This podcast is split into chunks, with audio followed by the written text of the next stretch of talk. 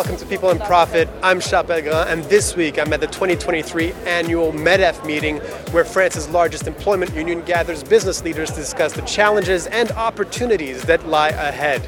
Well, one of those main challenges, perhaps the most important one, is the transition to a green economy and the use of natural resources will have to be more efficient, especially when it comes to waste. One of the leaders in waste treatment and solutions is French group Veolia.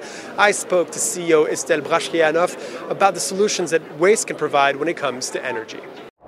What we believe in Veolia is that we have an untapped resource, which actually is a non-recyclable waste.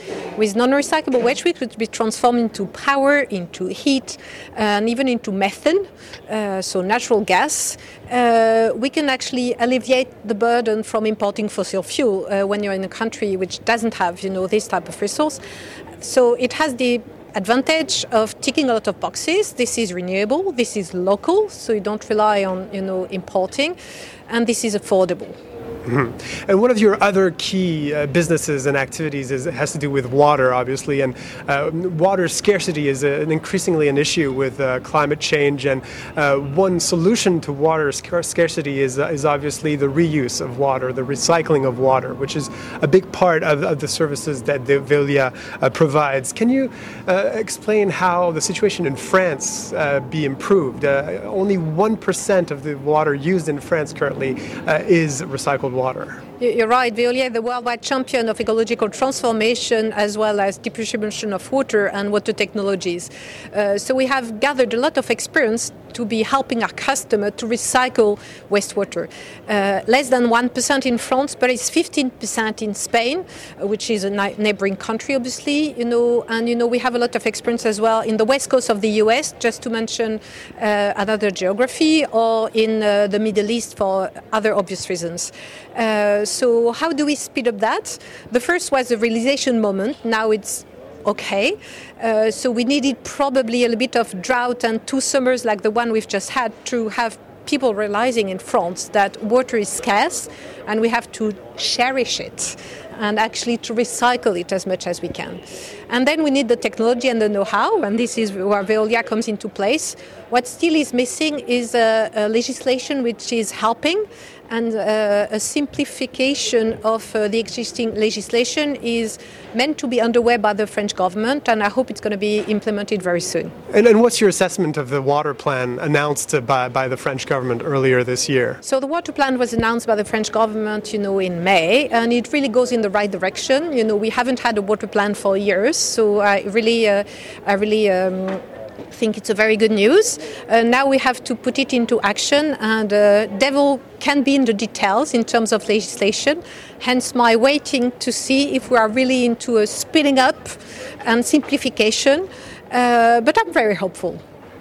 Veolia's uh, turnover uh, in the first half of this year uh, saw an increase in 12%, and your results have, have been uh, very, very good. Uh, and is this, do you see this as a good omen in uh, the transition to a greener, more sustainable economy? Uh, actually, you're right. You know, Veolia has posted, you know, historical high result for the first semester, and uh, following a very, very good 2022 year as well. So really, at a, uh, are at an all-time high, and I anticipate that it will go on in a very positive mood, despite, you know, I guess, you know, macroeconomical conditions which, you know, have been a bit weak for the last six months to a year. How do we do that? Great positioning, ecological transformation, you mentioned it, uh, which of course is supporting our growth because we have a lot of uh, uh, cities and industries calling for our service to help them decarbonize, depollute, or regenerate resource, as well as a great geographical footprint, uh, you know, present in mainly 40 countries. 40% uh, outside Europe. Uh, and we've been driven as well a lot by the growth we've enjoyed in the US or in the Middle East, just to mention two of those geographies. And finally, you've uh, gone on record and published an op ed where you criticized uh, ESG ratings. So, those are environmental, social, and governance ratings for companies as, as lacking vision in terms of reducing uh, uh carbon emissions uh, overall as opposed to in one specific company after another. Can you explain that further? I guess some of the ESG ratings, you know, would measure only what's green uh, and you know, I guess dismiss everything which is not, if you want, pure. Uh, which pushes companies to just get rid of the polluting activities. Whereas, uh, in my opinion, we have a better impact for the planet if we green the existing, if we depollute, if you want, uh, the existing activities, as opposed to just get rid of it to uh, somebody who won't do anything uh, of those polluting activities.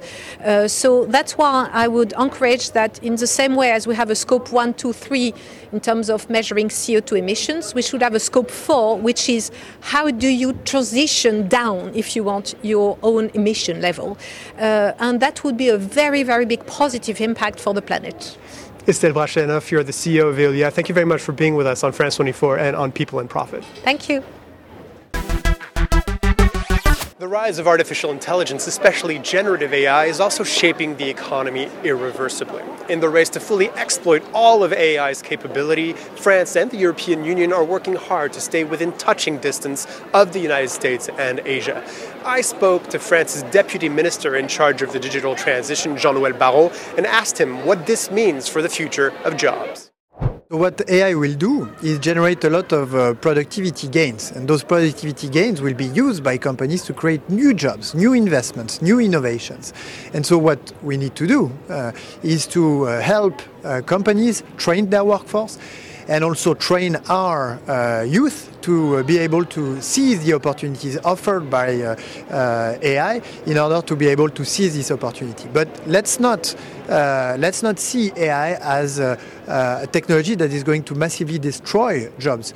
if you think back to the typewriters or to search engines, would anyone say today that they destroyed jobs? No, they created jobs by liberating uh, productivity gains. The, the key question now for companies, but also for individuals, is to know what skills to acquire in order to seize those opportunities. And this uh, relates to the AI uh, cluster initiative, in which France is going to invest uh, 500 uh, million euros into um, consolidating the training and, uh, and uh, research centers in France and, and, creating more AI specialists and export and experts in the country. Do you really think that France has what it takes to become a leader in this field?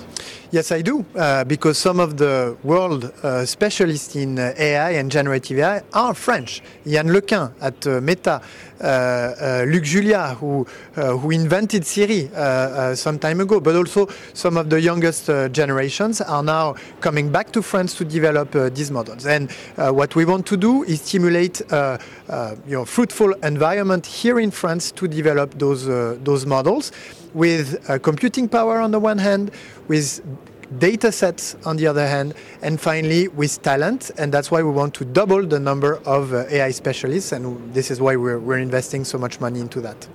In terms of, of, regulation, what do you think is the best way uh, to protect uh, intellectual property uh, from large language models, or uh, and also to protect um, the spread of disinformation and misinformation uh, thanks to badly used uh, AI? The best way for Europe and France to be able to, to achieve these goals uh, which you know which we've achieved in previous generations of the digital era, is to master this technology. Um, this is what we're. This is why we're investing so much. Uh, but we uh, we are also already starting to, uh, to, to to regulate at the European level in order to solve the questions of liability of those that develop these systems when they are used for critical uh, use cases. But then we are also at the uh, at the global level trying to um, you know uh, work with other uh, countries uh, at the G7 level uh, in order to find common grounds and common guardrails to make sure that uh, AI is used for the common good and is used for, for the right purposes. And so President Macron is, is is taking a number of initiatives at the European level, but also at the global level to achieve this goal. And uh, do you feel that uh, after uh, being here at this meeting of the French business community, that uh, your views and the government views on this uh, on this topic align with those of the business community? Sure, I think that the business community is well aware that in the past, uh, France and Europe have perhaps uh, gone too fast uh, in uh, uh the regulation and too slow in the innovation. And uh, what we want to do is bring the two together.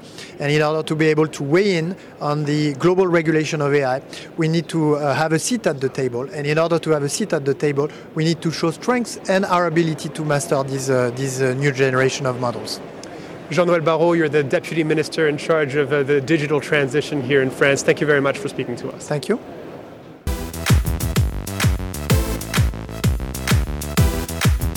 That's all for this week's show. If you have any questions or comments, make sure you reach out to us on our various social media channels. In the meantime, thanks for watching and stay tuned to France 24.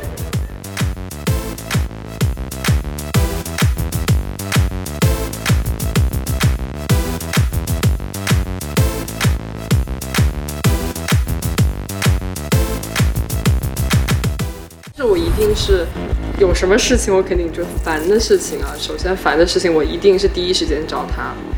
妈妈，现在过得很好，都没有离开你，只是换了一种方式陪伴你。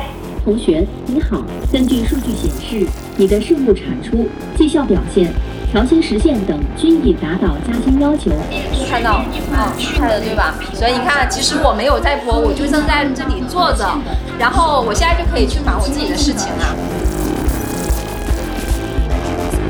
China, the rule of AI, in Reporters on France 24 and France24.com.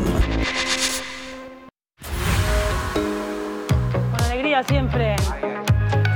Me gusta Francia 24 horas porque nos enteramos de las noticias de Europa, de América Latina y de todos lados. Nos gusta mucho la cultura francesa. The world is ever changing. The news doesn't wait. That's why at France 24, we'll always be there to help make sense of world events. For the best international coverage, 24 hours a day, no matter what, France 24 is with you everywhere, all the time. Liberté, égalité, actualité.